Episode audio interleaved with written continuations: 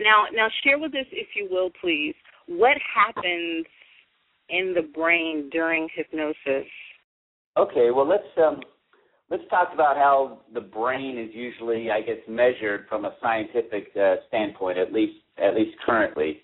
Uh, brain activity is measured in terms of uh, brainwave classifications, and uh, you might have heard this before. There's there's four basic brainwave classifications that are that, that are generally accepted or uh, the general guidelines. The first is your uh, beta brainwave state, and this is where we're at right now. Normal waking consciousness, wide awake and aware, uh, conversational. And the next one lower, meaning a slower rate of activity, is the alpha brainwave state. And that would be as if you're just sitting at home, relaxing, listening to music, meditating. Hmm. And then if we go one step lower, now we're at the theta brain wave state. This is the working trance state of hypnosis. It's a hmm. naturally occurring state of mind. Uh, you go through this phase when you fall asleep, and when you awaken, it's part of your natural sleep cycle to go in and out of hypnosis, I guess. Uh, and this is our working state of hypnosis, uh, where uh, when we're working with therapy or we're working in shows, and and even where you're you're hoping to get yourself in in some respects with your your auto suggestion. Um, and then finally, we've got our brainwave uh, last brainwave cycle, which is the delta delta brainwave state, which is deep sleep. So when your brain finally goes to deep sleep. So in other words, uh, the hypnotic state is not the same thing as sleep. When you're going into that delta state, that's deep sleep. Your mind is off doing other things. Uh, so uh, we can measure these different cycles, and when we're in hypnosis, uh, you might have heard many people can experience auditory and visual hallucinations. Uh, for example, uh, daydreaming is a trance state. So you can be sitting there if you if you're kind of sleep deprived or hungover or whatever, uh, you can very easily daydream that you're off somewhere else, you know, especially if you're maybe sitting in a boring classroom experience or something. So that that is an example of a natural trance state that could just occur, and we take it for granted. Sure. We are going in, we are going in and out of these trance states all the time, and we just you know we just go, oh, it's just a daydream. No, that is deep level hypnosis for you to experience that phenomenon. So people think it's so far out when you're working with somebody that you're going to go into hypnosis. No, you're going in and out of hypnosis. You're going in and out of these natural trance states all the time. So the only other thing that's kind of interesting from a scientific perspective that's maybe a little bit uh, a little bit more recent is okay. So we're experiencing uh, in the trance states. We can experience, for example, auditory, visual hallucinations, and for that reason, people might just conclude that hypnosis is just hey, it's just highly focused imagination. That's all it is. Well, they have a way of measuring uh, actual brain images, blood flow, electronic activity with, um, this is over my head, but it's called posit- positron emission tomography, PET. So this is where we can measure brain activity.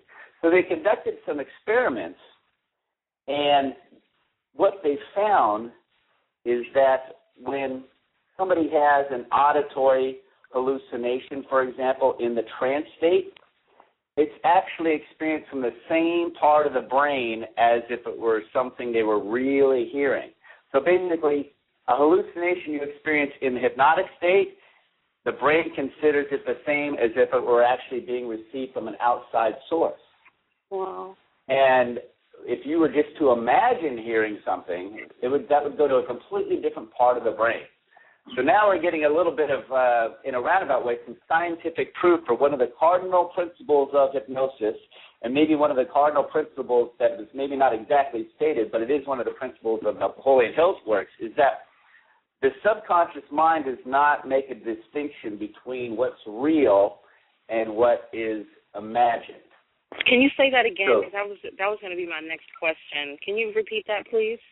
Sure. So this is this is a biggie. You can go all over the place with this one and use it and run with it uh, in your personal development. But it's a very important thing to know is that the subconscious mind does not distinguish between real and imagined.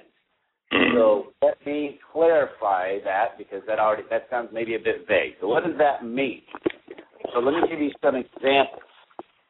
If you are at a movie and it's a cliffhanger and it's exciting and your palms are sweaty, that means you're very emotionally engaged in this movie. True? Yeah. But at a certain level, consciously, you realize you're just sitting in a theater, you're just watching some movie on a screen. Why are you so emotionally engaged? Because the subconscious mind is seeing what's on the screen and it is giving you the appropriate re- emotional responses for what's going up on that screen. Mhm. It's not treating it differently because it's fake. See what I'm saying? So Right. let's take it to the next level.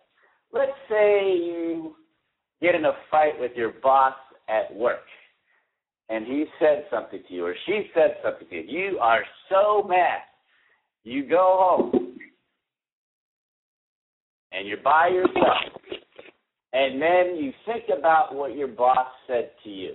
What happens? You get angry, don't you?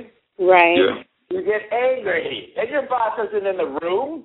There's nobody around there. You're just getting angry, just thinking about things now. Why? Because you imagine yourself in the situation. You're already emotionally linked up to be angry with that situation, and your subconscious mind immediately produces the appropriate response just based on your thoughts and imagination.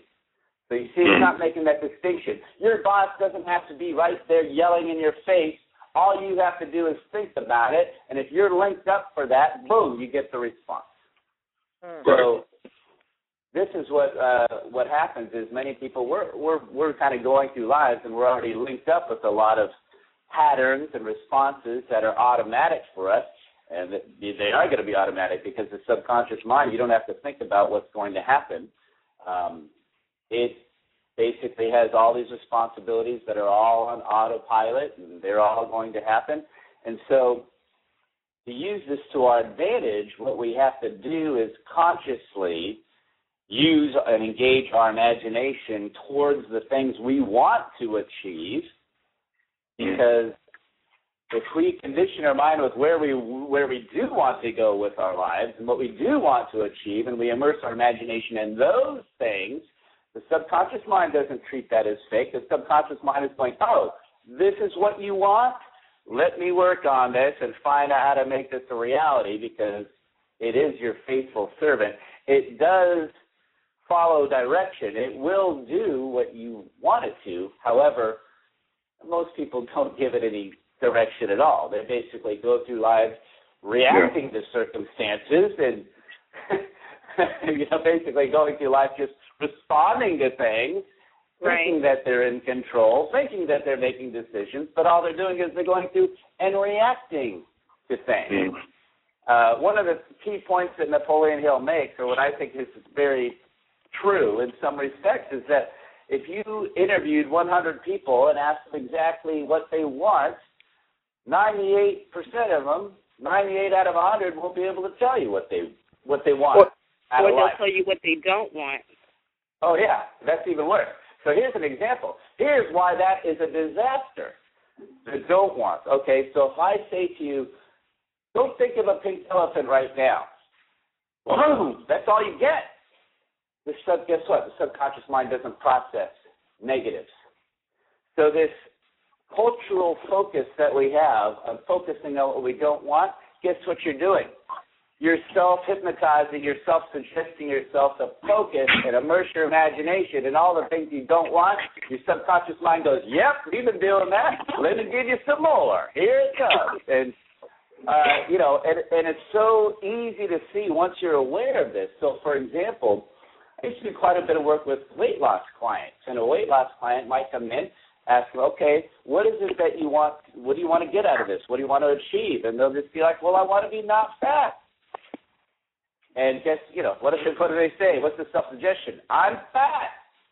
You know, it's like, uh, what's the suggestion to yourself in the break room? I'm not going to eat that donut. I'm not going to eat that donut. I'm not. All you're doing is going donut, donut, donut. You know, and eventually, yeah, I mean, it's all you're thinking about. So uh, I'll tell you, you gotta you gotta be clear. I mean, we all know the power of a definite goal, a definite purpose. So, being not fat, that is so vague and, and it's phrased in the negative. It's worthless. A Mhm. positive goal, for example, is, hey, I want to I want to weigh 165 pounds, have a 32 inch waist. I'm going to have this achieved for myself by September 1st. Boom. Now we're super clear. We have to actually create a picture or something, some sort of reference in our mind to be able to even make a statement like that. And now we've got something we can continue to focus on, and that is going to lead our subconscious mind to do all the whatever work that needs to happen in the background for that to happen. If you continue to immerse your imagination on that specific of a goal, and you keep on going back to it, your subconscious mind will have no choice but to make the arrangements for that to happen. Okay, let's take a very quick commercial break and we'll come right back. We are talking with Erick Känd, master hypnotist. We'll be right back after this commercial break.